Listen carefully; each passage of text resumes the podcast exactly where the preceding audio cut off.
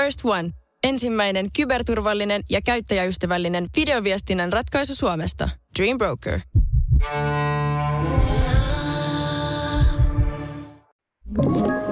Tämä on Podplay Podcast. Eli se ratkoo sitä ongelmaa, mikä on kahden ihmisen tai jonkun useamman ihmisen välillä. Ja se kaikki energia menee siihen ja se on suurinta energian hukkaa, jos ajatellaan työelämää ja mitä se tarkoittaisi, että me oltaisiin siellä luovia.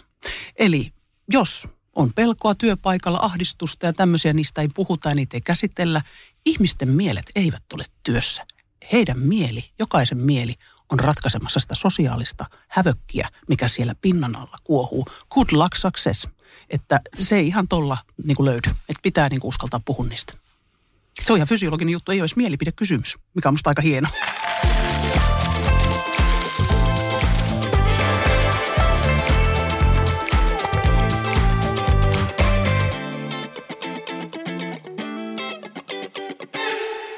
Tervetuloa kuuntelemaan Bisneksen pehmeä puoli podcastia. Tämä on sielukas, ajattelemaan herättelevä ja viihdyttävä työelämäpodcast itsensä johtajille. Jututamme rohkeita edelläkävijöitä siitä, millaista menestystä saamme, kun hyödynnämme entistä vahvemmin niin sanottuja pehmeitä arvoja. Minä olen Anu Iisakkila. Ja minä Johanna Hautasaari. Tästä starttaa Bisneksen pehmeä puoli. Meillä on tänään vieraana Ira Lange. Lämpimästi tervetuloa Kiitos. Ira. Sä oot kognitiotieteisiin erikoistunut teologia, valmentaja ja työelämän kehittäjä. Kyllä. Kuka sä oot noin omin sanoin? No toi oli hirveän hyvä kysymys, jos mä sanoisin näin, että entinen suurpelkääjä, nykyinen kohtimenijä. Wow. Niin se oli aika sanoin. hyvä vastaus. Omin, omin sanoin kuvattuna ihan ilman mitään muuta. No tosi, tosi, tämä päräyttävä vastaus. Tässä me päästään meidän teemaan, kun me mietittiin, että me haluttaisiin sun kanssa puhua mm, työelämästä varmaankin, mutta niinku rohkeudesta. Että Joo. rohkeus olisi jotain semmoista, että me, mihin me voitaisiin sun kanssa tänään sukeltaa. Ihan mun Mä otan lempi- hyvän lempiteemoja. asennon tässä, mä rupean kuuntelemaan. Ihan lempiteemoja.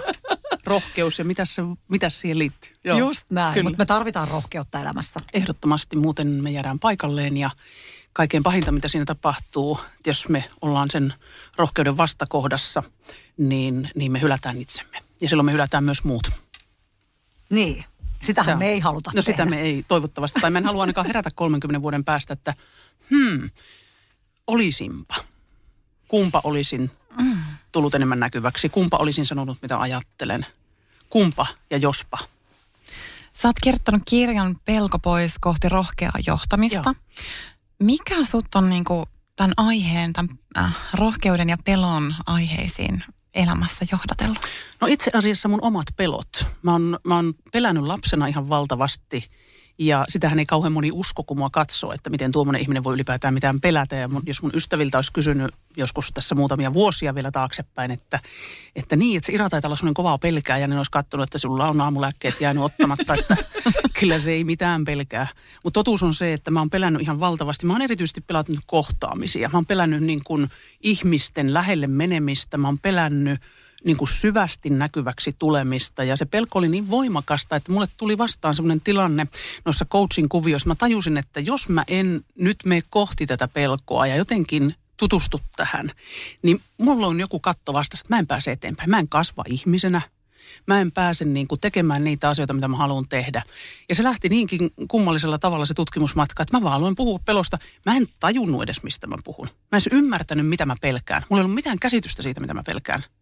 Se tuli vasta myöhemmin, mutta mun keho reagoi ihan valtavan voimakkaasti sen puheen ääreltä. Aina kun mä sanoin sanan pelko, niin mun istuessa mun polvi lumpiot tärisi. Sitten mä olin ihan, että this is bad.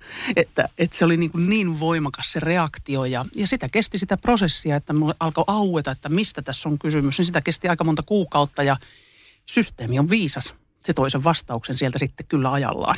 Mutta se lähti oikeastaan tästä. Sä sanoit, että on lapsesta lähtien. Joo. onko siellä jotain semmoisia kokemuksia On, tai jotain, joo. mikä, mikä sulla on niinku On, mun, aikaan? kyllä joo. Siis mun isä oli hyvin väkivaltainen ja, ja hän oli tämmöinen sporadinen alkoholisti ja siitäkin tänä päivänä puhutaan paljon, en ole ainut Suomessa. Ja, ja tuota, hän, hän oli hyvin semmoinen, hyvin emotionaalinen ja herkkä ja älykäs ihminen, mutta samalla todella niin kuin se toinen puoli oli aika synkkä. Niin sitten tällaisessa pelon ilmapiirissä, kun kasvaa, niin se lapsille meille jää niin kuin ihan hermostolliset jäljet siitä. Ja ne on hyvin voimakkaat jäljet. Että tavallaan ei voinut niin kuin lapsena me, minä ja mun veljet, niin ei me ole voitu niin kuin näkyväksi ihmisinä tulla. Tai saatu tunnevahvistusta sille, että ketä me nyt tässä maailmassa oikein ollaan. Niin niitä taitoja on sitten pitänyt aikuisena opiskella. Ja toisaalta en minä olisi se, joka minä tänään olen ilman niitä kipukokemuksia, vaikka niitä ei koskaan kenelle, ei itselle eikä kenellekään muullekaan toivo. Mutta ilman niitä mä olisin varmaan tällä persoonallani aika arrogant bitch, että tota, et, jos näin niin kuin ihan kaunilla kansankielellä sanon, niin, niin tavallaan se, niin kuin, mä uskon, että kärsimyksellä ja kivulla ja näillä kokemuksilla on sellainen funktio, että jos me halutaan olla auki, niin me oikeasti, meistä tulee viisaita ja meillä on se mahdollisuus siihen viisauteen ja johonkin kauniiseen tässä elämässä, jos ei me anneta niille kipukokemuksille sellaista valtaa, että meistä tulee niin kuin korruptoituneita perunapäitä. Että me ei, niin kuin, me ei niin kuin aidosti kohdata toisia, me mm. niin kuin pönkitetään omaa egoa ja ollaan arrogantteja ja ylpeitä ja niin kuin väärällä tavalla sitä omaa rikkinäisyyttä projisoidaan siis muiden päälle, kun emme ole sitä käsitelleet. Sehän on se suuri riski myös työelämässä ja sitä näkyy paljon. Kyllä, koska se on pelottavaa katsoa itseään ja se on pelottavaa, mm, kun kohdata niitä vaikeita, syvimpiä traumoja. Mutta jos ei niitä jollain tavalla kohtaa, niin sitten ne, just kun sanoit, niin projesoituu Kyllä. sitten toisten päälle. Kyllä, ne on siellä ihan elää ja hengittää oikein omaa elämänsä. Ja tässä tulee nyt paljon kysymyksiä ja paljon pohdintoja, mutta mm. sulla toi rankka lapsuus ja se pelon kokeminen, niin Joo ethän sä vois myöskään siitä puhua, että sä vois puhua rohkeudesta, jos ei sulla olisi sitä pelkoa. Kyllä. Kyllä, kyllä mä ajattelen näin. Ja meillä kaikilla on pelkoa, koska mm. se on fysiologisesti meissä ja, ja ne on erilaisia. Että jos me ajatellaan sitä pelun jatkumoa, että toisessa ääripäässä meillä on niin kuin kauhu ja fobiat ja toisessa ääripäässä meillä on joku jännityksen elementit, jotka vielä niin kuin ehkä jotenkin ollaan rakentumassa peloksi ja tulee niitä fysiologisia reaktioita. Ja tämän lisäksi niin pelon funktiohan pitää meidät niin kuin ikään kuin hengissä. Mm. Että on ihan järkevää pelätä päällä hyppäämistä lentokoneesta. Se Kyllä. ei ole niin kuin tyhmä pelko. Jep. Tai sille, että hei, get rid of this one. että päästään kaikki loikkaamaan. Että se ei ole, niin kuin, se ei ole niin kuin viisasta. Mm. Mutta on kauhean niin kuin paljon viisaampaa jotenkin olla pelko-orientoitumatta, erityisesti kun me ollaan ihmisten äärellä. Että meillä, niin kuin, meillä niin kuin näissä sofistikoituneissa sosiaalisissa rakenteissa äh, tällaiset ihmisiin liittyvät pelot on se suurin ongelma – niin jos mä työelämää. Se on suurin ongelma, koska tämä, tämä niin sellaiset arkiset esimerkit, mitä työssä näkyy, että jos ihmiset ei uskalla puhua, niin me nähdään, mitä siitä seuraa. Organisaatiot jämähtää. Äh, ihmiset, kun ei ilmaise itseään, niin aletaan olla sellaista jees-jees-kulttuuria – puhutaan sitten niin kuin takahuoneessa siitä, mistä piti puhua palaverissa, kun ei uskallettu ilmasta, jolloin, jolloin ei sitouduta esimerkiksi. Suostutaan kyllä, mutta ei sitouduta. Että ne näkyy niin kuin, nämä niin kuin ihmist, ja mua erityisesti kiinnostaa nämä ihmissuhteisiin liittyvät pelot. Ne on musta kaikkein kiinnostavimpia, koska se on, me, meistä ei tule ihmisinä sitä minää, sitä parasta minää missään pimeässä Excel-huoneessa tai yksin peiton alla. Meistä tulee paras minä – toisen ihmisen äärellä, toisen ihmisen katseissa, toisen ihmisen sanojen äärellä ja sen äärellä, minkälaisia laadukkaita peilejä meillä on. Meistä tulee paras minä silloin. Mm. Ja, ja tässä siksi niitä pelkoja niin kuin täytyisi mun mielestä rohkeasti uskaltaa katsoa, puhua niistä, halata, pusihalia omia pelkoja ja ajatella, että tässä on ovi johonkin uuteen lahjaan. Aiko hyvin sanottu. Kyllä. Ovi johonkin uuteen lahjaan. Mm. Se on, se on nimenomaan sitä. Ja ton kun ymmärtäisi ja muistaisi eikä niin kuin mm. tavallaan välttelisi sitä pelkoa. Joo, nimenomaan. Se on iso juttu, valtava iso juttu. Ja työelämähän on meille monille sitä, että me ollaan ihmisten kanssa Kyllä. tekemisissä, mutta sitten kuitenkin tosi moni kantaa meistä sisällään semmoista pelkoa. Joo toisten ihmisten pelkoa. Me pelätään tuomitsemista, me Kyllä. pelätään, jos nyt miettii vaikka tätä somea tänä päivänä, niin, niin en ihmettele, mistä se tulee, koska, mm. koska sielläkin on aika semmoista raakaa Kyllä. maailmaa. Ja nyt kun sä tässä kerroit, kerroit näistä omista kokemuksista, niin mulle tuli yhtäkkiä muistu mieleen mun vanhasta työpaikasta. Semmoinen mun yksi huonekaveri, tämmöinen mies, joka aina tuli aamulla tosi tosi aikaisin töihin ja hän, ei, hän luikki sinne, sillai, sinne omaan huoneeseensa ja mm. laittoi oven kiinni. Ja sitten mä oikein aistin, että hän niinku pelkäs sitä, että kun mä kävelen siitä ohi, että mä niinku moikkaan tai jotain, että hän, mä näin, kun hänen hartiat jännitty ja sitten hän lähti niinku ajoissa ja hän aina niinku, että tuntui, että hänen energiansa meni siihen, että hän niinku vältteli niitä kohtaamisia, että ne oli tosi pelottavia. Juuri näin. Eli tavallaan kun pelko, tässä, tässä tuli musta hyvä esimerkki siitä, että miten pelko ottaa vallan. Niin jos me ajatellaan näin, että meillä on yksi aivojen funktio on tämmöinen tehtäväorientaatiotila. Meillä on pari semmoista modus, niin kuin toimintatilaa aivoissa. Yksi on tämmöinen tehtäväorientaatiotila ja tehtäväorientaatiotila on ihmisen aivoissa päällä silloin, kun me fokusoidaan johonkin tai me tehdään jotakin. No nyt jos ajatellaan vaikka, että työpaikalla on huutava esimies tai muuten vaan joku ihminen, joka rikkovalla tavalla käyttäytyy, niin meidän aivoenergia tässä niin kuin tehtäväorientaatiotilassa, kun meidän pitäisi ratkoa ongelmia, olla luovia, tehdä asioita ja löytää uusia innovatiivisia juttuja, meidän energia ei riitä sinne – vaan se meidän energia, aivoenergia käsittelee koko ajan sitä toimimatonta sosiaalista suhdetta. Eli se ratkoo sitä ongelmaa, mikä on kahden ihmisen tai jonkun useamman ihmisen välillä. Ja se kaikki energia menee siihen ja se on suurinta energian hukkaa, jos ajatellaan työelämää ja mitä se tarkoittaisi, että me oltaisiin siellä luovia. Eli jos on pelkoa työpaikalla, ahdistusta ja tämmöisiä, niistä ei puhuta ja niitä ei käsitellä, ihmisten mielet eivät ole työssä. Heidän mieli, jokaisen mieli on ratkaisemassa sitä sosiaalista hävökkiä, mikä siellä pinnan alla kuohuu. Good luck success. Että se ei ihan tuolla niin kuin, niin kuin löydy. Että pitää niin kuin uskaltaa puhua niistä. Se on ihan fysiologinen juttu, ei olisi mielipidekysymys, mikä on musta aika hieno. No näin, näinpä se on, kyllä. Ja eikä turhaan t- tällä hetkellä puhuta paljon nyt psykologisesta turvallisuudesta, että sen vahvistaminen on, on se tie, jota, jota meidän tässä kannattaa nyt kulkea. Kyllä, ehdottomasti, että me osattaisiin olla niin kuin levossa ja että me voidaan hyvin yksinkertaisella tavoilla lisätä levollisuutta. Että jos me ajatellaan meidän vaikka kiertäjähermo, joka on tämmöinen levollisuusmittari, se on oikein semmoinen hieno mittari, että kun kävelen. Mäkin kun mä tulin tähän huoneeseen, niin mun mittaristo toimi. Mä katsoin ja heti kun sä tulit tuolla mua vastaan, Johanna, niin mä katsoin, että onko hymyilevät kasvot. Ja sitä me ei ajatella sitä. Mutta me skannataan kasvoja. Ja kun me skannataan kasvoja, me nähdään, että hei, että onko täällä vastaanottava ilmapiiri. Mm. Just. Kyllä, tulee turvasignaali. Niin. Onko turvasignaali? Kyllä. Vai onko, onko kireä ilmapiiri ja sitten itsekin munankuorella sen jälkeen? Tämä on työelämässä Joo. sama juttu. Äärimmäisen tärkeä tiedostaa. Miten näitä tiedostetaan tänä päivänä, Aivan. vaikka niistä puhutaan kyllä. Kyllä, kyllä. Mä kysyn mun asiakkaalta hirveän usein, että no, ootko tietoinen, millä naamailmellä muuten istut sitten no ihan, kaikki alkaa heti yhtäkkiä hymyillä ihan niin kuin kovalla kiihkolla. Ja se on musta kauhean ihanamasta. Hienoa, jatkakaa vaan jakoavaimet suuhun ja hymy naamalle, että et, et, et, et, et, kun silloin vaikutus heti niihin ihmisiin, että et kukaan ihminenhän ei tule töihin sille, että no minä maanantaina kun tuun, niin, tuota, niin kiva, jos kukaan ei tykkää ja aion olla asshole.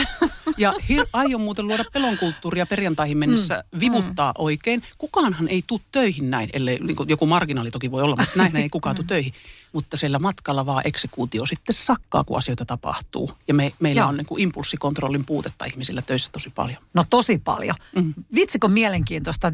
Sä pistät niin kuin tiukkoja faktoja tässä pöytään, että niin. pulinat pois ja näin se vaan no, on. No, nämä on sellaisia juttuja. E, niin, ja tässä niin kuin, että esi, esimerkiksi jos haluaa, ja kukapa nyt ei halua edes, jos siellä esimies kuuntelee, niin tota, haluaa olla tehokas työpaikalla, että sulla on tehokkaita työntekijöitä, mm. niin siellä pitää kaikkien viihtyä ja tulla hyvin toimeen. Kyllä. Eli kaikki, mm. jos tulee tämmöistä eri puraa tai tai mm. pahan puhumista, niin se on tärkein projekti sillä hetkellä, mikä Kyllä. pitää saada purettua. Ja, ja pois pois, pois niin. että niin. sitä ei, koska monethan niin. sitä aina siirtää Kyllä. tai vaiennetaan. Kyllä. Että Kyllä. ei näin ole. Juuri näin. Ja sitten toihan luo semmoista ambivalenssia ja semmoista var- valtavaa niin kuin vastakkainasettelua, että tavallaan pinnan päällä, joo, meillä on kivat sloganit ja kivat jutut, mutta pinnan alla se tunneenergia onkin jotain muuta. Mm. Ja se tunneenergia ei ole pelkästään johtajan luomaa. Se voi olla, että johtaja niin kuin luo sitä kulttuuria, jos mä ajatellaan, että kulttuuri on tällaista, niin kuin, että jotakin kultivoituu siellä meidän, meidän niin kuin työyhteisössä. Mm. Että eli siellä tapahtuu asioita, asioita, joista me ei välttämättä puhuta tai ole sovittu, mutta meillä vaan on ollut aina näin tyylisesti.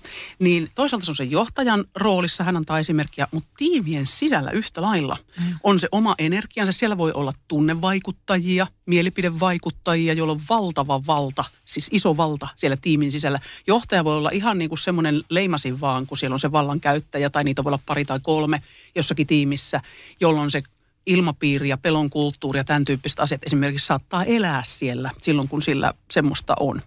Ja, ja siihen puuttuminen on ihan oma pallopelinsä ja näkyväksi tekeminen, että, että niin kuin ihmisten täytyy niin kuin ensin löytää se turva, että niistä voikin lähteä puhumaan ja uskallus ennen kaikkea katsoa itse peiliin. Niin. Mitenkäs se tehdään? niin, se varmaan tässä nyt se iso kysymys onkin, että ollaan tavallaan aika uusien asioiden edessä. Mm. Ja nämä on vähän semmoisia hähmäisiä asioita, niitä on vaikea Joo. sanottaa. Ja sitten kuitenkin just se, että moni mm. mm.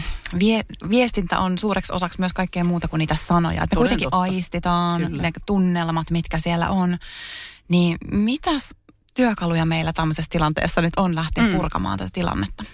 No ensinnäkin siis erilaisia, mutta yksi niin kuin, minkä mä aina sanon ihmisille, että että lähtekää ensimmäisenä, jos puhutaan vaikka tiimistä, että lähtekää puhumaan, että mitä meille pelko tarkoittaa. Mitä se tarkoittaa meille? Mitä olisi kohtimeno? Eli tämmöisiä niin kuin erilaisia kysymyksiä. Tullaan niin kuin tietoiseksi, ensin tietysti niin kuin yksilöinäkin, että me tullaan tietoiseksi siitä, että mitä se pelko voisi olla. Mitä, minkälaisia pelkoja meillä täällä on. Ja joskus johtoryhmissä, kun mä oon tehnyt näitä eri tavalla näkyväksi, niin joskus ihan tämmöisellä lappumekanismilla, että ihmiset kuvittelee, että ei meillä ole mitään pelkoja. Mutta sitten kun he saakin kirjoittaa ihan itekseen paperille ja ne avataan ne niin kuin nimettöminä ne postit laput siihen, niin ei ole yksi eikä kaksi kertaa, kun johtoryhmässä on järkytytty, että onko meillä tällaisia pelkoja. Me ollaan siis kirjoitettu nämä. Mm. Ja se, niin, tämä on teidän juttu. Puhutaanko näistä vähän? Ja, ja siinä on hirveän tietysti tärkeää, että siinä on tietynlainen semmoinen kuin turva, että me voidaan puhua tästä nyt. Ja tämä ei ole mikään blame game, tämä ei, tässä ei niin kuin syytetä ketään, vaan usein myöskin monet niin kuin, niin kuin tiimissä sisässä syntyvät pelot, niin ne on niin kuin tahattomia. Ja, ne, ja sitten kun me reagoidaan yksilöinä ja me ei tunneta toistemme reaktiokenttiä, niin, niin niitä pelkoja niin kuin syntyy. Mutta ensinnäkin tämä reflektointi ja, ja, ja niin kuin yksi niin kuin hirveän hyvä antidootti pelolle on, kun pelon vastakohta itse asiassa, mä en ole ihan varma, että se on rohkeus. Mä ajattelen, että se on yhteys ja rakkaus. Että rakkaus on kutsu levollisuuteen ja yhteys on kutsu levollisuuteen ja pelko on kaikkea muuta kuin levollisuutta. Se on, se on tensiota, niin kuin luovuuden katoamista ja kaikki menee niin kuin survival moodille. Sopistumista, sisäänpäin mm, just, kyllä. Kyllä, just hyvin sanottu toi. Eli, eli ensin tietoiseksi tulemista – ja sen jälkeen siitä puhumista. Mutta sen rinnalla on kehitettävä koko ajan lisättävä sitä psykologista turvallisuutta. Jos sitä ei ole, niin peloista puhuminen voi olla väkivaltainen teko. Koska ihmiset, jos ei he uskalla toistensa kanssa oikeasti puhua, niin heitä on tosiaan, no niin, aletaan puhua peloista, kun toinen on ihan kakkajäykkänä siellä eikä mm, pysty. Mm. Että siinä niin kun, niiden pitää olla niin kun tosi herkkä siinä niin kun työyhteisöissä, että, että puhutaan, usein mä puhun itse ensin, mä puhun niin psykologisesta turvallisuudesta, sen fysiologiasta, mitä se tarkoittaa, miten sitä lisätään ja sitten vasta seuraavista stepeissä me katsotaan pelkoja ja sitten me katsotaan sitten, että mitä on se kohti meno. Hmm. Niin sitten siinä niin kuin järjestyksessä toimii. Miten sitä lisätään? Psykologista turvallisuutta? Psykologista turvallisuutta voi lisätä ihan hirveän yksinkertaisilla tavoilla. Että ensinnäkin yksi, jos ajatellaan yhtä tasoa, että vaikka että mä kuulun tähän joukkoon, että mä saan kokea, että mä kuulun tähän joukkoon, Eli me ollaan vastaanottavaisia. Suomessa on paljon sellaista, mä oon itse vasta toisen polven Suomessa syntynyt ja mä aina mun on hirveän hyvä tältä huudella. Niin mä sanon, että Suomessa on jotenkin niin kuin, että me voitaisiin paljon enemmän puhua ja sanottaa toisillemme niitä asioita, että hei, että kiva kun sä oot täällä. Mm. Ja se, että me ollaan ystävällisiä, tervehditään, meillä on hymyilevät kasvot ja vastaanotot. Turva syntyy hirveän yksinkertaisista asioista. Ja sitten sitä, että, että, niin kun mä tuun johonkin joukkoon, niin mut otetaan vastaan niin se lähtee syntymään siitä, että mut otetaan vastaan. Ja että mä uskallan sitten pienin askelin, mä uskallan ehkä heittäytyä enemmän, mä voin uskallan kontribuoida tänne asioita, uskallan niin sanottaa, antaa palautetta, että onko meillä palautteen antamisen ja vastaanottamisen kulttuuria, että hei me saadaan puhua ja siitä ei tule rangaistusta, jos mä oon hiukan eri mieltä. Ja sitten vielä se, jos mietitään ihan sitä oikein niin kuin ultimate-tasoa, millä rakennetaan, niin haastaminen. Että me uskalletaan haastaa myös toisiamme. Että et niin se ei ole niin kuin, että aha, minun persoonaan nyt hyökätään ja nyt ei sitten, että tässä uskalla mitään. Se, se on niin kuin rakentuu myöskin niin kuin siitä tunneväristä ja tunnesävyistä, minkälaista se meidän perushyvä yhteys on. Eli psykologinen turvallisuus lisääntyy parhaiten arjessa pienillä arkisilla ystävällisillä yhteyksillä, lämpimillä vastaanottamisilla. Ja toinen tekijä tässä on se, että ota se riski. Mä sanon ihmiselle, että ota se riski, että jaa itsestäsi jotakin. Että kun ihmiset, minä olen tämmöinen asia-ihminen, että tuota, niin täällä, No, aina asiaa. Aina, asiaa. aina bisnestä ja heti ensimmäisenä tuutetaan se niin kuin eetteri. Ja ihmiset on sen jälkeen ihan jäykkinä, koska ei meidän psykologinen turvallisuus synny siitä, että heti on business. Mm, kyllä, ruvetaan ei. käppyröitä näyttämään. Siis ei, mm. me ollaan kauhuissamme, valitettavasti. Niin paljon kuin numeroita joku rakastaakin, niin kauhuissamme me ollaan hyvin nopeasti siitä, että meillä ei ole mitään, mitään niin kuin inhimillistä pintaa. On niitä, on marginaalissa olevia ihmisiä, jotka on tosi niin kuin strict siinä asiassa, että ne voi, se on se marginaali, joka kokee, että no, tämä on ihan kiva. Mutta suurin osa ihmisistä on soittaa ihan eri orkesterissa, ne istuu siellä ojanpenkalla, kun muut laukkaa siellä kärryllä ne pari kolme. Että jaa jotakin itse asiassa, valitsee. Se ei tarkoita, että me ylijaetaan, vaan että mä jaan, mä valitsen jotakin, mitä mä jaan. Kerron vähän itsestäni. Niin se alkaa synnyttää, se heti, heti herättää semmoisen lähestyttävyyden. Että jaa, tota voi mm. lähestyä, se kertoo mm. vähän. Me tietää, minkälainen kokemus syntyy siitä, että jos, joku, jos sä oot jonkun ihmisen lähellä, joka ei kerro itsestään mitään. Se ei sano mitään, se vaan strictly business ja asiaa ja vastaakin niukasti, jos kysytään yhdellä sanalla, ehkä kahdella. Ja, niin siinä tulee semmoinen odd feeling, että ei tämä, että mikähän tyyppi se nyt on. Ja eipä tuota nyt, ainakaan en mä nyt ole mitään lähde jakamaan, että se on mm-hmm. ihan luonnollista. Voi vitsi, kuinka inspiroivaa. Ja tämä ei välttämättä ole niin kuin niin kuin sanoit, niin, niin suomalaista, että tässä on petrattu, mitä nyt on mm, oman kai. miehen Teams-palavereja kuunnellut jonkin verran, niin siellä ollaan hyvinkin Ihana. lämpimiä ja jaetaan pieniäkin asioita. Että se on tosi yes. hienoa, että kyllähän, kyllähän tässä varmaan ollaan menty eteenpäin. On, mutta, on, on, on. mutta just tämä, että ehkä se on luontevampaa vaikkapa esimerkiksi ruotsalaisille. Mä en mm. tiedä, kuuluuko se heidän kulttuuriin. Mä olin 90-luvulla aupaarina vuoden Ruotsissa ja musta tuntuu, mä olin eri planeetalla. Kyllä, siis kyllä, siitä puhutaan paljon, että se retnivoo, mitä siellä, niin ruotsalaiset on hirveän hyviä psykologisen turvallisuuden turvallisuuden rakenteet. Kyllä, ne, erittäin. Man diskutera hela tiden liksom. Joo.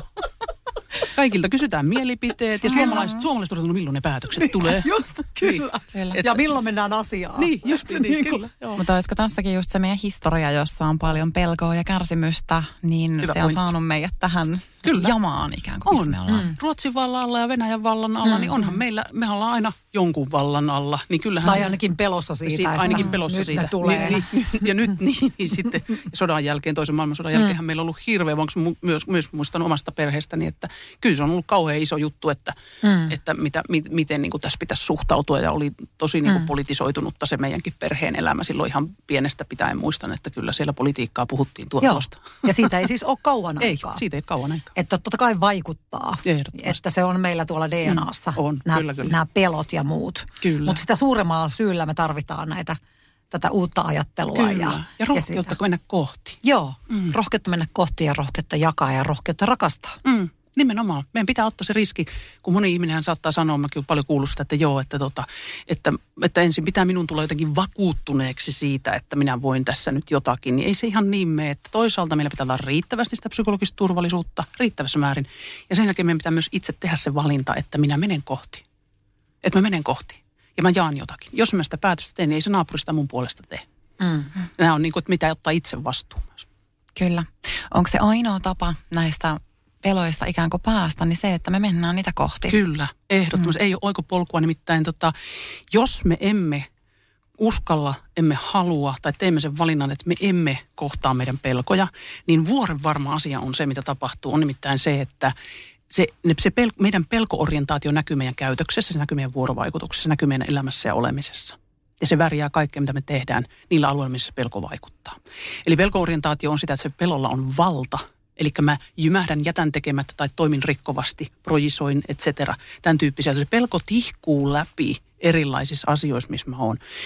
Sitten jos me mietitään sitä, että se pelkoorientaatio ei ole minussa läsnä, se ei tarkoita, että mä en pelkää mitään. Mutta mä olen sujut, se on, mä olen integroinut niitä pelkoja. Tämä on osa mun elämäntarinaa. Tämä on osa minua, tämä on hyväksyttävä osa minua, tämä on lahja – jonka kautta, että mä vähän niin kuin turn your mess into message, eli se niin kuin lahja, jonka mä voin niin kuin antaa, että mä inhimillistyn siinä prosessissa, kun mä olen omissa peloissani kiinni.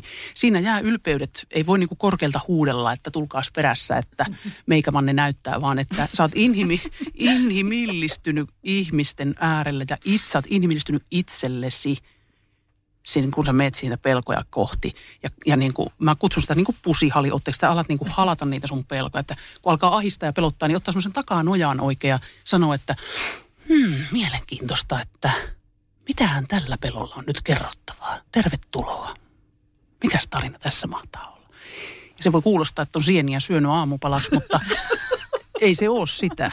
Se on, se on vaan sitä, että niin, mikäs tarina tällä on, kun en uskalla tuolle tyypille sanoa, että en muuten tykännyt tuosta sun tiukasta puhetyylistä tuossa palaverissa. Tuntui tosi pahalta. Siis tällaista palautettahan nimenomaan munkin on vaikea antaa. Se on juuri Tä, se pelko. Tämä on sitä, vaikka mä en ole tajunnut, että se on pelkoa. Se on pelkoa. Oh, mä, minä ajattelin, että minä en pelkää mitään, mutta mä en uskalla sanoa. Juuri tämä on se pelko. No, se kysymys voisi olla sulle ihan se, että mm. mitä sä siinä pelkäät? Koska se on se kohtimeno. Jos mä ajatellaan tuota prosessina, niin se menee näin, että – et, et, okei, ajatellaan nyt vaikka just tämä, että joku on toiminut rikkovasti. Se menee kauhean nopeasti. Palavereissa menee tosi nopeasti Joo, yhteys ohi. kyllä. Nää, mä käytän usein tämmöistä esimerkkiä kuin silmien pyörittely. Joku Joo. on pyöritellyt palaverissa Jep. silmiä, kun Juuri sä oot näin. puhunut. Yes. Ja se on tehnyt sitä monta kertaa ja tuota, sä oot silleen vaan, mm, mä en sano mitään. Ja sä nieleskelet sen, kaikki on nähnyt, että se on pyöritellyt silmiä, mutta kukaan ei sanonut mitään. Ja on varma, että siellä ihmiset siellä tiimissä, jotka on nähnyt sen, ja kaikilla on, suurimmalla osalla ainakin on mielessä, että hitsi mun pitäisi sanoa jotain, mutta kukaan ei sano mitään. Mm. Eli pelko on siinä läsnä. No nyt sitten tämä ihminen, joka on vaikka ollut sen kohteena tai vaikka kuka on katsonutkin, niin, niin tota, tilanne menee eteenpäin sitten. Se, niin kun se tapahtuu sekuntien murto-osassa hirveän nopeassa ajassa se päätös, koska meissä aktivoituu tämä pelon, se on niin kuin pelon aktivointimekanismi. Meissä aktivoituu se, että no voinko mä mennä kohti, suuttuukohan se, Le, no keinuuko tämä vene ja eihän tässä nyt mitään ja me ollaan täällä töissä. En mä nyt viitti, että et meenkö mä kohti vai väistänkö mä sen. Ja nyt kun sä puhuit tuosta hyvin, tämä on hirveän tuttu mulle itselleni ollut mun historiassa ja monelle, monelle tämä resonoi tämä tarina. Että en sano mitään, eli mä väistän. Kaksi asiaa. Jos mä en mene kohti ja mä väistän ja mä habitually, mä niin kuin tavan takaa, että mä aina väistän, niin siitä seuraa sellainen asia. Tämä oli mulle itselleni iso valaistus. Sitten seuraa, seuraa sellainen juttu, että jossain vaiheessa mun elämää mä herään siihen, että mä olen täysin hylännyt itseni. Mä oon hylännyt mun integriteetin, mä oon hylännyt mun arvot, mä oon hylännyt sen minän, jonka mukaan mä olisin halunnut elää, jos mä väistelen. Mutta jos mä menen kohti, niin vähintäänkin, mä en tiedä tanssiiko se toinen mun kanssa tanssi. Mä sanoin, että kuulet, tiedätkö, että äsken palaverissa, niin sä pyörittelit jälleen silmiä ja se tuntui musta tosi pahalta. Mitä siinä tapahtui? Ja sitten ollaan hiljaa, niin pelkästään tämä, että me sanotaan sen vaikka näin. Mä en tiedä tanssiiko se toinen ihminen mun kanssa tanssi. Se voi sanoa, että unta nää, että mä mitä silmiä pyöritellyt ja mitä sä nyt ja tää on työpaikka. Tällä on tommonen Niin sä yliherkkä. yli- niin sä oot yliherkkä. yliherkkä. Sä oot Joo. tommonen Sä emotionaalinen. oot aina tommonen. Sä oot aina Joo. tommonen. Niin sen jälkeen se resepti on vaan se, että sä toistat sen. Mä haluan, että sä tiedät, että kun sä toimit noin, niin se sattuu muuhun. Eli sä oot auki, sä kerrot, mikä sattuu. Ja sitten sä kysyt sen avoimen kysymyksen, että mitä tuossa tapahtuu. Toi oli hyvä toi kysymys. Joo, avoin kysymys loppuu. Silloin sä et syytä ketään. Just näin. Että sä et ole mitään sinä siellä, ja vaan, vaan ihan, että kun sä toimit noin, muuhun sattuu, mitä siinä tapahtuu. Asia, tunne, oma tunnetila, avoin kysymys. Hirveän yksinkertainen. Ja sitten sen, siinä, että vaikka se toinen ei sun kanssa tanssia tanssi, niin me tiedetään se, että me ollaan sanotettu jotakin meidän arjessa. Melkein ryhti nousee Jep. että I did it. Yes. Mä sanoin ja mä elän mun arvojen mukaisesti. Ja Yes. se on parasta. Se on mun elämän yksi parhaimmista päätöksistä on ollut se, että mä kohtaan aina silloin, kun on asia kohdata. Piste. Vau.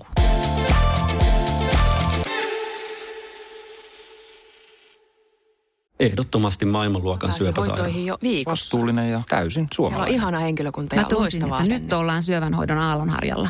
On monta hyvää syytä valita syövänhoitoon yksityinen Dokrates syöpäsairaala. Dokrates.com First One. Kaikki viestintäsi yhdellä sovelluksella. Kyberturvallisesti ja käyttäjäystävällisesti. Dream Broker.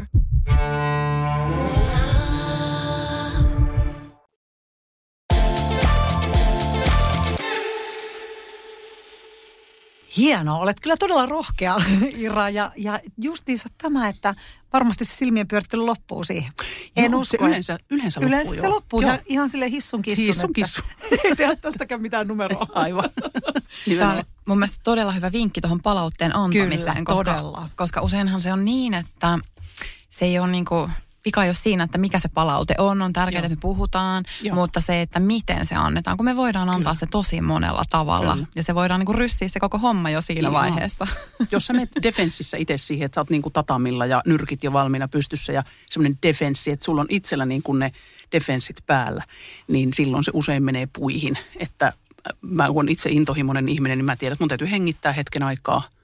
Ja sitten mä menen siihen siitä näkökulmasta, että a, minä voin muuttua tässä kohtaamisessa. Vaikka toinen olisi ollut se perunapää. Minä voin muuttua tässä kohtaamisessa. Mä en tiedä kaikkea. Toinen ihminen on käyttäytynyt rikkovasti, mutta mä en tiedä kaikkea. Mä voin muuttua. Se heti panee mut nöyremmälle paikalle. Mä en tuu täältä ylhäältä sulle kertoa, että senkin puupää pyörittelit silmiä, että me kotiin kasvamaan. että et niin kuin mä menen siihen siitä näkökulmasta, että minä voin muuttua. Ja myöskin siitä näkökulmasta, että mä ajattelen, että se ihminen tarkoittaa hyvää, mutta se ei ole pystynyt siihen. Mm, mä rakastan tota, mitä sä sanoit. Toi oli mun mielestä tosi, tosi, tosi hyvin sanottu. Joo. No, tämä vaatii semmoista työskentelyä meidän itsemme kanssa, että me voidaan olla tietoisia tuommoisista tilanteista. Me voidaan olla tietoisia siitä, että meillä ylipäätään niitä pelkoja aktivoituu. Joo. Mikäs tästä neuvoksi? Joo, jos nyt mietitään sitä, että kun me tyypillisesti ihmiset, kun me arjessa töissä ollaan, niin mehän ajattelee, että emme mitään pelkää. Mä, siis suurin osa mun asiakkaista, kun mä kysyn heiltä, että no mitä sä pelkää, no en mä mitään pelkää. Sitten kun mä aletaan oikeasti puhumaan, niin onhan niitä pelkoja sieltä tulee esille. Että tavallaan niin kuin se kysymys, että millä tavalla, esimerkiksi vuorovaikutussuhteet, että millä tavalla pelot on mua ohjanneet tässä, tässä tota, niin mun elämässä. Mitä mä tekisin, jos mä en pelkäisi? Ja tavallaan, että mä lähden kysymään näitä kysymyksiä itseltäni, peilaamaan niitä. Ja sitten minusta on hirveän hyvä niin kuin puhua jonkun kanssa, jonkun luotettavan ihmisen kanssa. Lähtee puhumaan ja tutkimaan sitä. Semmoisella ihmisen kanssa, joka ei heti dissaa sitä, no et sinä nyt pelkätä, elä nyt tuommoisia pohdiskele. Että semmoinen ihminen, joka alkaisikin kysellä sulta kysymyksiä sen ääreltä. Niin se lähtee aktivoimaan. Meidän, meidän keho on niin viisas, että tämähän tietää paljon. Pää on tämmöinen leivänhankintamekanismi. Tämä on hirveän kiva siinä ja se tulee, se on paljon pöllömpi, se tulee perässä, kauan paljon perässä. Keho tietää, se kantaa meille vastaukset siihen, että ei, missä mä niin kuin meen. Kyky, kyky kuunnella on ehkä semmoinen tärkeä elementti. Mutta mä lähdisin pohtimaan, puhumaan ja mä tulisin näkyväksi. Mä voisin sanottaa sitä, että – Mua muuten pelottaa. Meidän, esimerkiksi meidän tiimissä, meidän pikkutiimissä, me ollaan hirveän tarkkoja siitä, me puhutaan siitä, että mikä meitä pelottaa tai mikä meitä jännittää tai missä me mennään ja, ja itket välillä itketään ja välillä nauretaan. Ja, mutta että me ollaan niin kuin tosi herkkiä sen kanssa, että me ollaan niin kuin, meillä on tunneyhteys koko ajan niin kuin yllä, koska muuten ei tule hyvää tulosta. Se on juuri näin. Ja kyllähän se on usein niin, että jos on joku iso pelko tai pienempikin pelko, mm. niin jotenkin sen valtahan vaan lähtee häviämään siitä hetkestä, kun sä no. suostut sen kanssa istumaan alas. Kyllä. Toi oli hirveän hyvin sanottu. Valta lähtee häviämään. Mm. Että se muistat niinku, kysyä sen viesti. Niin, niin kyllä, että mikä se viesti. viesti. Joo. Nimenomaan. Että se on vähän niin kuin krippi, että jos me ei puhuta pelosta, niin se on vähän niin kuin tämmöinen nyrkkiote, mm. tiukka puristus. Kyllä. Mutta heti kun mä sanon, että mua pelottaa, niin alkaa helpottaa. Mun yksi asiakas, yksi johtaja, joka on kokenut johtaja, pitkällinen johtaja, sanoi kerran, että hän piti semmoista standia jossakin ja sinne tuli ihmisiä sitten katsomaan. Se tuli joku toinen johtajaporukka ja hän seisoo siinä ja sitten hän huomaa, että ne on kaikki niin tiukka ilmeisesti. Hän, hänen meni ihan pasmat sekä ne meni aivan puihin. Hänelle ei tullut sanoja, hän ei tiennyt mitä se, se, hän pelkäs aivan, että ne näytti niin tiukoilta ne tyypit. Niin sitä ei keksinyt mitään muuta, niin kun ne tuli siihen hänen standille. että tiedättekö mitä te näytitte niin tiukoilta, että mua rupesi pelottamaan. No sehän, nehän räjähti nauramaan ja sitten tuli hieno tilaisuus. Mutta hän sanotti sen, niin se krippi mm. lähti irti. Toi hyvä, hauska. hyvä vinkki. Ja hän oli rehellinen. Hän oli rehellinen, joo. Ja aito. Mm. Ja näinhän se menee siis itse kanssa, kun teen juontokeikkaa, että jos siellä on hirveän totinen yleisö, niin mun pitää saada ne jotenkin nauraa siihen alkuun. Just näin. Toi on tosi totta. Että mä pystyn niin kun, jos ei mitään muuta, mutta annetaan kaikille aplodit tässä nyt toisillemme. Jotain niin reaktioja väkisin sieltä alkaa sitten myös ilmeitäkin tulemaan, mutta jollakin se pitää rikkoa se semmoinen pönötys tai liikatotisuus. Just näin. Koska se se on inhottava on. tunne ja mikään ei niin. niin, tarvitse olla niin virallista. Ja toikin siis. kertoo musta ihanasti, kun sanoit, että niin kun, kun sä teet juontokeikkoja ja muuta, että, että sinä onnistuaksesi tarvitset muita. Joo. Todellakin. Koska me ei, me tarvitaan tässäkin, kun me ollaan, mm. me tarvitaan toisiamme. Kyllä. Kun me mennään valmentamaan, juontamaan, mitä mm. tahansa tekemään näitä juttuja, me tarvitaan toisiamme. Kyllä. Kyllä. Mä, mä saatan joskus sanoa ihmisille, että tiedättekö, että jotta mä onnistun, niin mä tarvin teitä. Joo. Sitten kaikki, aha, oh, yes. Olenko minä niin tärkeä? Tämä on ihan totta. kyllä. Me tarvitaan, että en, en mä yksin siellä onnistu. Vaikka mä olisin mikä ja mm. ihme viiden tähden tohtori, niin ei sitä mitään tule, jos mä itekseni siellä veivaa ja kukaan ei ole messissä. Joo, ja silloin se on, kaikki on myös huomioitu. Mä tarvin kyllä. teitä, ne tulee kuulluksi ja nähdyksi. Mm-hmm. Ja sitten myös se, että kun kuuntelee monia puhujia tai muita, niin sitten heti kun hän sanoo, että voi mua jännittää hirveästi, niin kaikilta oikein kuulee, semmoinen myötätunto tulee, että ei meitä tarvii jännittää, voi kun ihana. Ja hän samalla niin. rentoutuu ja alkaa heti. Eli se kun sä sanotat sen, niin se Just sulaa näin. pois. Kyllä. Mm. Joo. Jos näitä mietitään näitä pelkoja, että mistä ne, mistä ne tulee. Mm. Mörkölaaksosta. Jostain Mörkölaaksosta, Mörkölaaksosta. niin äh, sä kuvasit tuossa, että sulla oli niitä lapsuuden kokemuksia, ja mä pystyn tuohon samastumaan, että mulla on myös semmoisia lapsuuden kokemuksia, mistä on mm. jäänyt sitä sellaista pelkoa päälle. Mutta sitten varmasti sitä tulee myös niin kuin tuolta meidän sukulinjoista, sieltä niin kuin vanhemmilta ja suvuista kyllä, ja kyllä. muualta kulttuurista. Mm. Kyllä. Me Kyllä. imetään jotenkin Kaikkia. sitä helposti. Kyllä, ja, ja tämä on, tää on musta hirveän hyvä nosto, koska siis puhutaan paljon tämmöistä epigenetiikasta, eli tällaisesta niin kuin, että sukupolvien yli tulevasta juuri sellaisista asioista, että, että näitä tutkimuksiahan on tehty, missä nähdään niin kuin ihan DNA-ketjussa niin kuin muutoksia, esimerkiksi niin kuin pelon ja kauhun tekemiä muutoksia yli sukupolvien.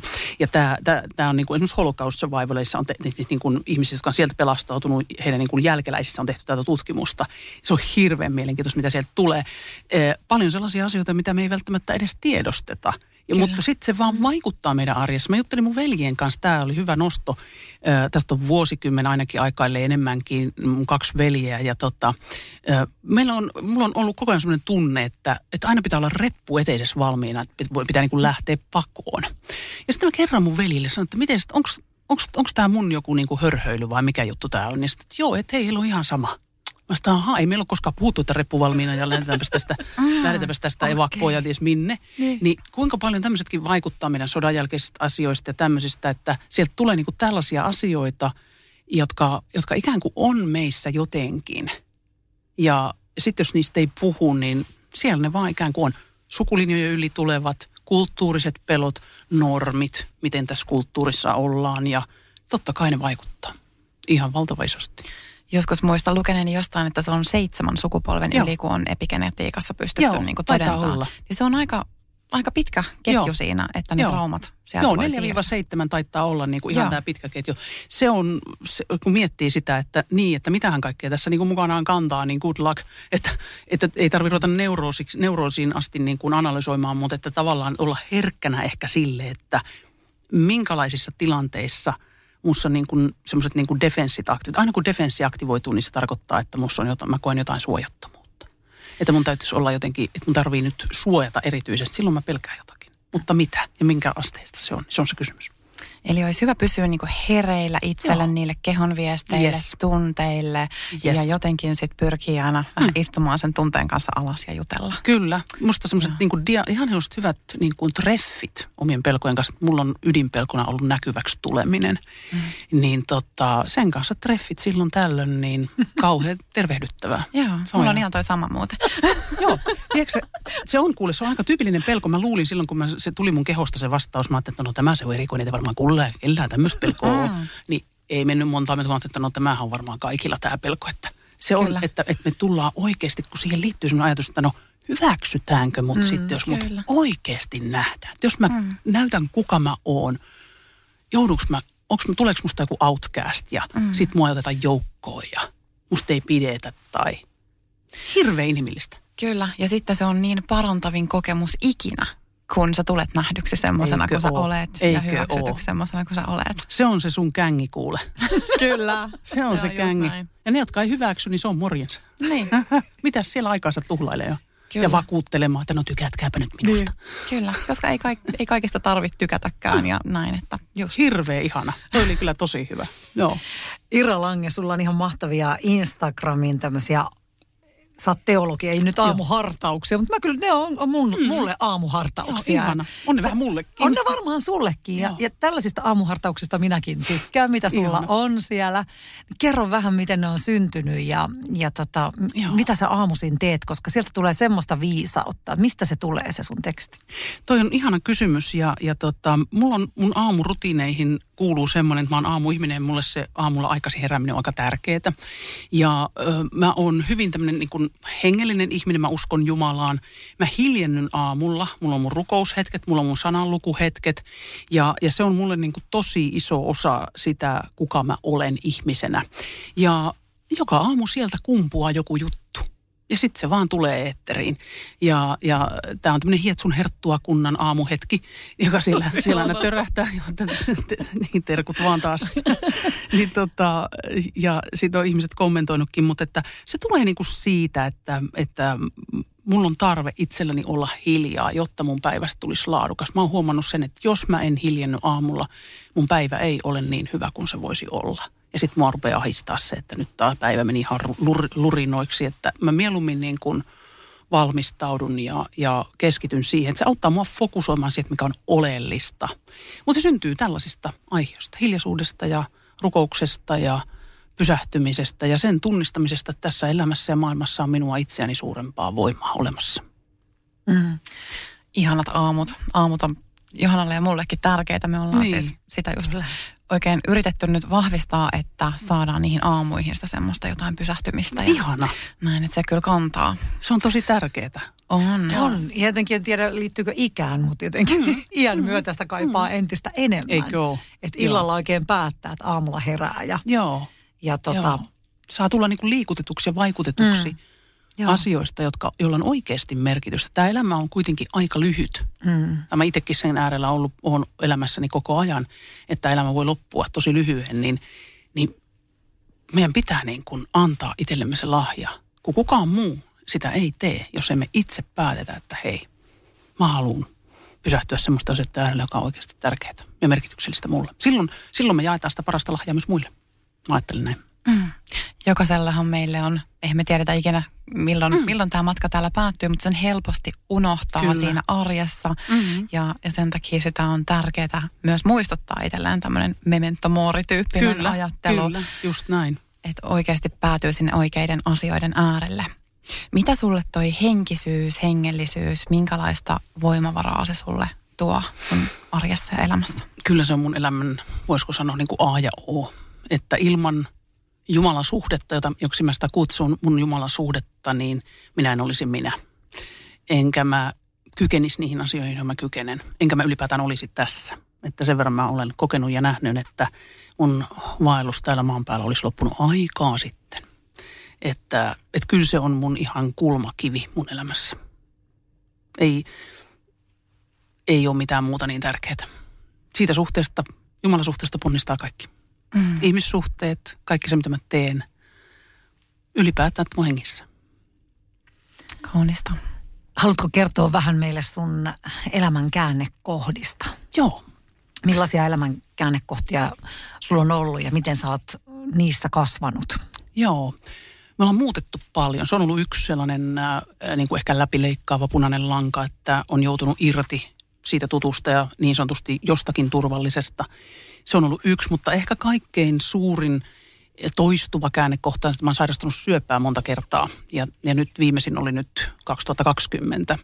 Ja, ja tuota, nämä, nämä, nämä, niin kuin nämä syöpien toistuvat ilmentymiset, niin tämä, nämä on kasvattanut mua aika kaikkein eniten. Sen lisäksi, että – että mä oon antautunut kohtaamisiin ihmisten äärelle ihmisenä. Että se on ehkä toinen, mutta nämä syövät on ollut semmoinen, koska se tulee niin kuin semmoisen elämän ja kuoleman rajapinnalle. Ja mä oon joutunut, mulla on viimeksi annettiin neljä vuotta elinaikaa silloin 2020, nyt kaksi ja puoli vuotta mennyt, mutta ei näytä siltä. Mä sanoinkin, että ei tässä nyt vielä lähetä, että ei ole semmoinen fiilis. niin tota, mutta että et, et niin kuin, nämä, nämä panee pysähtymään sillä lailla, että et ei ole mitään muuta vaihtoehtoa kuin tehdä sitä, mikä on totta. Niin se muuttaa – että mulla ei ole niinku varaa siihen, että mä vaan tässä niinku, vaan niinku mukamassa jotakin. No tehdään nyt vähän tämmöistä ja tämmöistä. Ei, vaan sitä, millä on merkitystä, mikä on tärkeää. Piste. Millään muulla ei ole merkitystä kuin sillä, että mä teen sitä asiaa, mitä mun pitää, mihin, mihin tämä elämä minua kutsuu. Koska tota, aika on totisesti rajallinen, että, että niin kuin nämä, ja, ja se niin kuin kuva itsestä ja miten mä katson itseään ja elämää ja ihmisiä, niin kaikki on niin kuin syventynyt ja, ja jotenkin tullut merkityksellisemmäksi näiden syöpien myötä. Että nämä on, nämä on, sellaisia niin kuin isoja käännekohtia kyllä. Että viimeksi nyt se 2020 syksyllä, kun mä tämän viimeisen diagnoosin sanoin, ja se oli semmoinen, että syöpä oli levinnyt luustoon ja lihaksi ja maksaa. Ja, ja tuota, siinä sitten lääkäritkin oli vähän niin kuin jotenkin niin kuin silleen feeling sorry, niin kuin tällä tavalla. Ja sitten mä itse olin vähän sellainen, Joo, ja kyllähän niitä oli niitä synkkiä hetkiä siis sillä tavalla, niin kuin, että yöllisiä it, itkuja ja kaikkea, itkupotkuraivareita ja että ei voi olla totta ja, ja kaikkea sellaista. Mutta että se niin kuin, se panee katsomaan niin syvästi sitä, että se ei ole vain kognitiivinen konsepti, että kuolemme kaikki kerran. Vaan mm. se on semmoinen, että oliko tämä tässä kysymys. Ja se, kyllä se panee katsomaan ja, ja että miten mä ihmisiä kohtelen ja olen heidän äärellä ja – ja tota, miten mä voisin olla ihmisille hyvä ja avuksi ja luoda arvoa. Että me, halutaan, me, me ihmiset halutaan luoda arvoa toisillemme. Koet sä, että se on tehnyt susta paremman ihmiseen? Mä en tiedä, onko se tehnyt musta paremman, mutta se on tehnyt musta todemman. Mm. Se on tehnyt musta todemman. Toi on hyvä. Mä, mä, en, mä en paremmin, sitä mä en osaa sanoa. To, todemman se on musta tehnyt. Eli aidomman ja todemman. Kyllä, kyllä. Ja se Joo. kyllä tuntuu luissa ja ytimissä, kun sä puhut, niin, Ai, kiitos. niin tuntee sen, Mm. että sä todella elät ja hengität tota, mitä, mistä sä puhut. Mm, no se, se on, kyllä mä itsekin koen niin. Kiitos, kiitos tosta. Eli sä niin kuin käänsit tavallaan tuon sairauden sillä tavalla, että sä, mm. sä niin kuin, mitä sä kävit sun päässä silloin läpi, koska sitä ei voi kukaan muu ymmärtää, mm, kuin joo. jolle on, jolle on sanottu sulta, että feel sorry, ja, ja se on nyt pari vuotta ja se on siinä. Jos lääkäritkään ei anna tavallaan mitään toivoa, niin mistä sä löysit sen toivon Joo. ja mitä, mi, millaisia ajatuksia sun päässä, millaisia päätöksiä sä teit? Tai Joo. avaa vähän sitä. Joo, mä tota, siinä alussa oli sellaisia lääkäreitä, jotka todellakin antoi mulle ihan madonlukuja, mutta sitten pääsin ton ylilääkärin hoitoon ja hän sanoi, että ei tämä nyt ihan tässä ole, että sieltä tuli toivoa, että tässä on toivoa ja biologiset lääkkeet on hyvät ja näin, että sieltä, sieltä tuli niinku toivoa. Ja sitten semmoinen ultimate toivo oli kyllä se, että mä, mä niinku sain ja jouduin, alussa oli niinku joutumistakin, niinku, niinku heittäytymistä sellaiseen epävarmuuteen, että minä en tiedä, miten tässä käy, mutta tämä on Jumala sun käsissä tyyliin. Että niinku täydellistä heittäytymistä siihen, että tämä ei ole minun hallinnassa, mutta minä teen parhaani. Just. Mutta mä en purista kahvaa. Joo. Ja kyllä mä kävin, oli mulla siis tosi synkkiä hetkiä, että synkimmät hetket oli semmoinen, että oli, oli niin kuin voi sanoa, että oli ihan niin kuin hiuskarvavarasta luovutanko. Että ne hetket tulee, että, niin kuin, että olisi niin helppo päästää irti. Niin helppo päästä irti, että mitäs tässä enää, että annetaan mennä, että on mulla parempikin paikka olla kuin tämä. Tavallaan niin semmoinen niin kuin ajatus. Ja mun äiti kun kuuli näitä mun ajatuksia, no sehän painoi kaasua pohjaa ja tuli autolla heti kylille. tota, niin. Hän on kauhean, mulla on hirveän läheiset suhteet mun äitin, äidin kanssa. Ja, tota, Ihana. ja hän, hän tuli heti se tajus, että nyt, nyt, nyt tuolla yhdellä lähti ihan lapasesta, että pitää vähän mennä avuiksi. Mm. Että toisten ihmisten apu ja tuki Joo. on tärkeä, mm. se Jumalan suhde on tärkeä. Mutta kyllä ne synkät hetket, niin jotenkin, musta on sellainen optimismi tuolla pohjalla ollut aina, että mä oon aina ajatellut, että mä jotenkin tästä selviän. Että mä joskus kutsun tätä vähän niin kuin Indiana Jones elämäksi, että se just kun se on, meinaa niin kuin kuolla, niin se ottaa sen ruoskan sieltä ja se huiskasee se jonnekin ja sitten badang, se pingahtaa sieltä niin kuin silleen. Meillä on sellainen WhatsApp-ryhmä mun perheen kanssa kuin Indiana Jones elämä. Niin tota, tota, että tavallaan niin kuin, musta on joku sellainen optimismi, jonka mä oon perinnyt mun äidiltä. Ja joku sellainen, että yes we can, että aina me voidaan jotain. Tartutaan sitten siihen kiinni ja loput hoidettiin sitten yläkerran Jumala. Että en, en- se, mistä, mihin minä en voi vaikuttaa, niin turha mun on siihen nyt sitten niin kuin jäädä mankumaan, että ei se auta. Mm. Että mitä hyvää tässä on. Ja, ja tota, kyllä mä oon kokenut, että siinä on ollut paljon hyvää, että on paljon ihmisiä, jotka ottaa mun yhteyttä. Mulla on YouTube-kanava näihin asioihin myöskin, niin ihmiset ottaa yhteyttä ja kysyy neuvoja, apua. Ja jos mä voin jotenkin auttaa, niin onhan se ihan mahtavaa. Mm. Että ei tarvitse ihan niin kuin yksin. Totta kai. Ihana Ira, kun oot täällä. Mm. Ja, Kiitos. ja tota, ihanaa uskomatonta viisautta. Että tosi, Kiitos. tosi paljon Ihana. kiitos siitä. No nimenomaan ja jotenkin tuntuu, että tässä, tässä maailmassa kaipaa just tota aitoutta ja totuutta, mm. millä tavalla säkin teet. Että sen mm. takia mekin inspiroiduttiin sun niistä. Instastoreista, koska Instagram ja some on aika paljon täynnä myös semmoista, joka ei ole totta tai josta mm. me ei voida tietää, onko Kyllä. se totta, joka näyttää, mm. näyttää jotenkin Kyllä. ehkä ihanalle, mutta sitten siellä takana onkin jotain karmivaa. Joo. Niin Kyllä. tota, ja, ja meidän nuoriso ja kaikki seuraa niitä, niin kaivattaisiin enemmän tämmöistä Joo. autenttista Joo. totuutta, Joo. joka ainakin itsellä resonoi tosi vahvasti. Kyllä. Ja se on rososta myöskin. Kyllä, Se on se, todella. kyllä. Mm. Joo. Kyllä, mutta toisaalta myös, että mikä koskettaa, mistä Mm. tulee lämpö, mistä Mm. tulee joku semmoinen, että se osuu jonnekin Mm. niin kuin sillä hyvällä tavalla puhdistaa, Mm. ää, niin jotenkin itse ainakin seuraan sitä, koska, Kyllä. koska se, että se ei välttämättä aina just jossain somessa ole ihan sitä, miltä näyttää. Ihan totta, ihan totta. Me tarvitaan ihmiset ihan hirveästi. Mä ajattelen näin, me tarvitaan lohdutusta tosi paljon. Mm. Lohdutusta. Joo. Ja Oi kyllä, kyllä. Että, ja se ei ole tarkoita, että tämä olisi niin kuin jotenkin työyhteisössä joku outo juttu, että me tarvitaan lohdutusta. Ei, ei, ei meidän tarvitse terapeuteiksi työpaikalla ruveta, mutta me pystytään siihen, että me nähdään se toinen ihmisen, mm. ihminen. Ihmisenä. Et, niin, että me nähdään, että sen käyttäytymisen taaksekin voi mennä ja katsoa, että hei, mitä sulla, mikä hätä sulla on? Kerro mulle, miten mä voin auttaa. Että se tulee niin kuin sydämestä, ei niin kuin täältä päästä, vaan sydämestä, että hei, miten mä voin esiin. Mm. Että on paljon itsellä näitä kokemuksia, että joku Raivo Rosna viuhuu aivan kitarisat punaisena ja sitten kun kohtaa hänet sydämeltä, mm. sydämellä sen ihmisen, niin meillä on kaikilla siitä kokemusta, niin sieltähän se raivoavan äänen alta tuleekin pienen pojan ja pienen tytön ääni, että voiko joku laittaa sitä asian kuntoon. Juuri näin. Uskot sä, Ira, että työelämästä voidaan rakentaa tämmöinen inhimillisempi paikka. Aivan ehdottomasti uskon. Siis mä oon tavannut niin paljon ihmisiä, johtajia, jotka on huolehtii siitä ja ne haluaa huolehtia, että ihmiset voi hyvin ja ne haluaa rakentaa hyvää. Mä uskon, absoluutti uskon siihen ja uskon ihmisiin niin kuin työyhteisöissä. Mm. Se on valtava voimavara. Ihan valtava voimavara. Ihana kuulee, mä oon tismalleen samaa mieltä. Huhhuh. Täällä on, täällä on kyllä melkoinen, py- sus on kyllä aika vahva energia. Toivottavasti se on hyvää energiaa. Se on hyvä, mutta se on just semmoinen niin kuin, tietyllä tavalla pyhyys. Ai ihana kuulla. Se on varmaan jotain muuta pyyttä kuin omaa pyyttä. Mä en, joo, jostain se tulee, mm. mutta toi, mm. jotenkin, toi jotenkin tosi niin kuin hienoa toi aitous ja mm. rehellisyys ja, ja mm. tietyllä tavalla semmoinen niin kuin syvyys, koska sitä se elämä on. Sitä se on. Meillä kaikilla itse asiassa. Meillä kaikilla on. Mm, kyllä. Ja se, että me uskallattaisiin kohdata ihmiset, välillä pistää se käsi siihen työkaveri olkapäälle ja just kysyä, ja. miten sä voit. Ja, ja, ja olla aitoja toisillemme ja puhua muustakin kyllä. kuin bisneksestä siellä työpaikalla. No todella. Siihen sä rohkaiset. Ky- ehdottomasti ja jotenkin niin kuin, ihan niin kuin yksinkertainen juttu. Ja itsestäsi jotakin. Tuu näkyväksi. Semmoisena kuin sä oot. Me ihmiset ollaan välittömästi meissä resonoi se, että me tullaan toistemme tueksi. Näytä itsesi tuu näkyväksi. Se on mun, mun niin kuin vilpitön kutsu. Onpa hienoa, tähän on pakko kommentoida vaan vielä semmoinen, että olen kuullut myös, ää, ei kauaakaan, kun työpaikalla ei ole saanut puhua mistään muusta kuin mm. töistä. Mm. Ja sitten esimies ei halua kuulla mistään henkilökohtaisista asioista, vaan puhutaan tiukasti työasioista.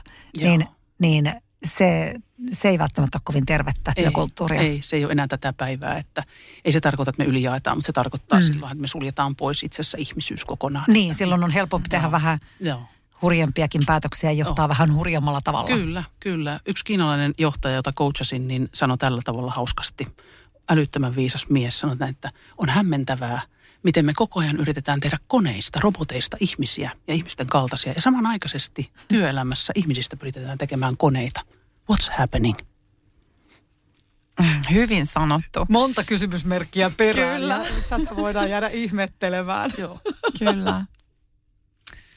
Joo, hei sitten mm, viimeiseen kysymykseen. Mm, varmasti. Kyllähän mm. voitaisiin tästä kokonainen podcast, no. podcast-jaksokin tehdä. Että pelkästä pelosta tulisi kymmenen jaksoa kevyesti. Niin, ja rakkaudesta toiset kymmenen niin. perään. niin, joo. Ja ehkä vielä jotenkin, ennen kuin nyt meidän tuohon loppukysymykseen, niin vielä niin kuin se, että mistä tuosta alussa lähdettiin, mennään niin kuin ympyrä sulkeutuu, niin siihen, että, että siihen tuottavuuteen, joka kuitenkin on niin kuin se mm. bisneksen ää, tarkoitus olla tuottavaa, mm. mutta tokihan se on tarkoitus olla muutakin. Mm. Mutta se, että sä ajattelet, että näiden asioiden ja teemojen äärellä työskenteleminen nimenomaan mm. vie meitä kohti sitä tuottavuutta Kyllä, myös. ehdottomasti. Ehdottomasti nimittäin luovuus on meidän yksi suurimpia voimavaroja luovuus työpaikalla. Että jos me vaan suostutaan tekemään se työ, niin meidän niin kuin se semmoinen – että me mennään vähän niin kuin ekstra maili tai annetaan itsestä enemmän tai ollaan luovia ja synnytetään esimerkiksi uusia innovaatioita. Innovaatiot ei synny tiukassa, tunnekylmässä tai semmoisessa niin kuin huonossa emotionaalisessa energiassa. Innovaatiot ei synny, koska me koko ajan silloin managerataan niitä niin kuin rikkinäisiä ihmissuhteita ja se on vaan kylmä fakta. Näin vaan tapahtuu. Eli kaikki se luovuus, jos me halutaan, että meidän ihmiset on luovia, ne antaa itsensä, niin me puhutaan tunteista. Me puhutaan siitä, mikä estää meitä tekemästä, mitä me pelätään, mikä meitä ahdistaa. Me uskalletaan puhua niistä ilman, että me ajatellaan, että aha, tämä nyt tarkoittaa jotakin kamalaa. Vaan me voidaan puhua niistä niin kuin ihan järkevät ihmiset puhuu. Ei niin, että, että se tunne, kun monet yhdistää sen niin kuin tunteista puhumisen siihen, että aha, tämä on joku tunnevuoristorata, tämä on työpaikka eikä mikään rollercoasteri. Että et se ei tarkoita tunnevuoristorataa. Että mä voin sanoa, että mä oon vihanen tästä sen sijaan, että mä hypin seinille ja käyttäydyn vihaisesti ja rikon muita, että me osataan puhua niistä asioista, niin se vapauttaa meissä sitä luovuutta. Mä oon nähnyt organisaatioita, jotka on pystynyt valtavaan isoihin innovaatioihin ihan puhtaasti sillä, ne on kehittänyt vuorovaikutuskulttuuria. Puhtaasti sitä, että meillä on laatua, kohtaamisen laatua. Me osataan niitä asioita kohdata, ihmisiä kohdata. Me ollaan joskus vaan kuuntelemassa toisiamme. Ihan vaan siinä, että hmm, semmoisia pelkoja sulla. Mikäs meitä auttaisi yhdessä eteenpäin? Ei se ole sen kummempaa. Ja, ja vielä tähän sen verran, että nyt kun paljon tehdään etätöitä ja, mm. ja se on ehkä laittanut meidät korona Joo. ja muuni niin eristyksiin Kyllä. ihmisistä. Mm-hmm. On jopa kuullut, että ihmiset ei uskalla enää palata työpaikoille. Kyllä, juuri näin. Se on vähän huolestuttavaa, koska kyllä Joo. me kaivataan toinen toisiamme. Kyllä. Ja sehän pelo, se on taas sitä pelkoa. On, se on sitä, että me, me tarvitaan niin kuin, ja siitä on tullut semmoinen hankala niin kuin kissanhännän veto, että työssä, työpaikalla vaikka kotona ja sitten niin kuin se hybridimaailma, että, mm. me, että me tehdään niin kuin mole, molemmissa ja todellisuuksissa, niin tota, kyllä mä sanon organisaatiolle mun viesti on se, että pitäkää huolta siitä, että teillä on riittävässä määrin, sehän vaihtelee tiimeittäin ja tietysti toimialoittain myöskin, että teillä on riittävässä määrin face-to-face kohtaamisia, koska se vaikuttaa siihen, että miten meidän, meidän hermojärjestelmät muuten synkronisoituu aina samassa tilassa, kun me ollaan. Eli tämä ei ole mikään voodoo-juttu, vaan että kun me esimerkiksi istutaan tässä, niin meidän hermojärjestelmä, meidän rytmi, meidän tapa olla, meidän tunne, kaikki tämä maailma, niin se synkronisoituu, hakee yhteisen harmonisen tilan. Eli kohtaaminen ei tapahdu sun päässä tai mun päässä täällä, vaan se tapahtuu tässä meidän välillä. Yhteys tapahtuu meidän välillä. Ja silloin, kun me ollaan fyysisesti samassa tilassa, niin me jaetaan paljon enemmän kuin mitä me ajatellaan. Me kohdataan paljon syvemmin kuin mitä me ajatellaan. Ja siksi se on tärkeää. Näistä on tehty jo työpaikoilla tutkimuksia, ne on aika mind-blowing nähdä, että miten esimerkiksi ihmiset vastaa työviihtyvyyteen ja, ja hyvinvointikysymyksiin. Ne ihmiset, jotka eivät ole kahteen vuoteen tulleet toimistolle versus ne, jotka käy toimistolla vaikka pari kertaa viikossa. Se ero hyvinvointimittareissa on jo hurja. Ne, jotka käy toimistolla, niin raportoi sitä, että mä voin, niin kuin se keski, keskiarvo on se, että ne voi merkittävästi kokea voivansa paremmin. Koska syntyy sitä yhteyttä. Wow, tämäkin oli mielenkiintoista kuulla. Joo. Mm, se on ihmisille kaikista tärkein tarve, mm. tämä yhteyden tarve Niin, on itseensä ja toisiin. Mm. Kyllä. Voi että, onko meillä loppukierroksen aika? On, on, on. Mennään tuohon äh, rohkeuden, rohkeuden teemaan. Mm. Meillä on aina tässä lopussa semmoinen, että kysy, kysytään sama kysymys kaikilta. Mm. Ja nyt meillä... Ei kaikilta vierailta, vaan siis että kaikilla Kaikilta studio- meiltä studiossa olevilta. Ihanaa. niin. Aina eri kysymys per vieras. Joo. Kyllä, kyllä. Joo. Niin tällä kertaa kysyttäisiin semmoinen kysymys, ja mä kysyn ensin Johannalta ja sitten mä, voin, mä voin vastaa itse sitten sen jälkeen ja sitten sä voit vastaa mm. viimeiseksi. Mhm, okei. Niin, niin tota, jätetään loppukaneetti sulle. Niin, niin Johanna, mikä on hullun rohkeinta, mitä sä oot tehnyt? Apua, siis kun mä... Mä en ole tätä nyt miettinyt yhtään, vaikka mulla on nämä kyssärit joskus mietitty, mutta mä oon unohtanut miettiä. Mhm, mutta sä ehkä se on hyvä. nyt. Ehkä tämä on hyvä, että mä oon ehtinyt miettiä. Mulla tulee kaksi mieleen. Yksi, kun mä hy- hyppäsin liikkuvasta junasta mun juontajakollegan kanssa. mä muistan, se oli vielä just 90-lukua. Pyöriteltiin sukkahoustäkkiä siihen käden ympärille ja hypättiin junasta, koska muuten me ei oltu Wow. keikalle. Me piti vaihtaa. junaa. Apua. Mutta se, mulla oli tämä rohkea ystävä, joka sitten päätti, nyt Johanna vaan hypätään. Semmoista Telma ja Luis meininkiä. Mm-hmm. Joo, mutta siis se juna oli lähtenyt asemalta ja lähti hitaasti liikkumaan ja me hypättiin siitä. Tässä sitä Oli ollaan. alle 80 oli kuitenkin. Niin Kyllä. Joo, että se oli aika rohkeeta. Ja sitten tota, toinen tapahtui tuolla, kun mä olin matkaoppana Ajanapassa, niin mä olin siellä lasten kanssa, delfiini, pienten delfiinilasten kanssa, eli nämä turistit, jotka oli siellä hotellissa, ne oli siellä pikku delfiini, mä olin delfiin mamma, ja sitten mä heille sanoin, että että mä oon tämmönen, että mä menen tänään hyppään benchiin hypyn, että tota, by the way. Sitten ne oli wow. silleen, wow, sä oot rohkeammat, juu meen. Sitten me mentiin sinne benchiin paikalle oppaiden kanssa, että mä en todellakaan hyppää tuolta, että ihan järkyttävää, että perun puheeni. Sitten se oli se yksi pikkupoika delfiini, oli tullut äitinsä ja isänsä kanssa katsomaan, että me tultiin katsomaan, kun sä hyppäät, sen delf, hyppäät sen benchiin hypyn. Ja kun mä rakastan lapsia, niin kaiken mä en voinut tuottaa pettymystä sille pienelle pojalle. Ja niinpä mä hyppäsin. Wow. Se on ehdottomasti rohkeata, koska mä oon vähän korkean paikan kammonen, niin hyppäsin sinne mereen toki. Mutta kiitän ikuisesti tätä poikaa, joka tuli katsomaan. Muuten olisi jäänyt hypyt hyppäämättä. Olisi jäänyt. Toi- Toi, toi- molemmat toi- oli hyppää, hyppyjä, toinen junasta ja toinen benchistä. Mulla olisi jäänyt tekemättä toi. Mutta kun mä, siis mä en voinut, se poika oli sille, että me tultiin katsoa ihan innoissaan. En mä voinut siis tuottaa sitä pettymystä missään nimessä. Hirveän kiinnostavaa. oh my goodness. Joo. No mut hei, onko Anun vuoro? Tämä oli vähän pitkä story meikäläisille, mutta nämä nyt tuli eka mieleen. Joo, no tota mä voisin tälleen lyhykäisesti sanoa, että, että ehkä se hullun rohkein on ollut se, että on uskaltanut just niin katsoa niitä omia pelkoja ja semmoisia traumoja ja mennä, mennä vaikka semmoisiin tilanteisiin ja kohtaamisiin oman sisäisen lapsen kanssa, että missä on ollut, ollut haavoittunut, niin se on varmasti ollut sitä. Joo. Wow. Ja nyt Ira.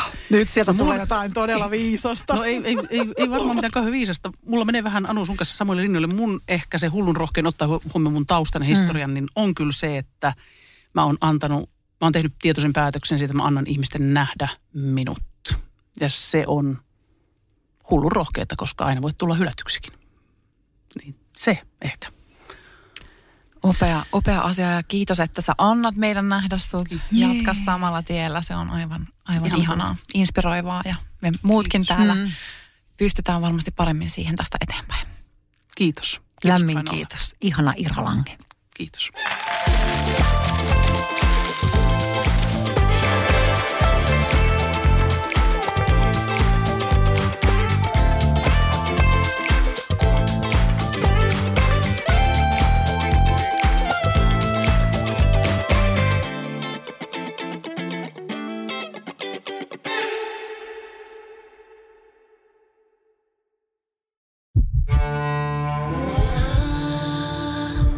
First One. Kaikki viestintäsi yhdellä sovelluksella. Kyberturvallisesti ja käyttäjäystävällisesti. Dream Broker.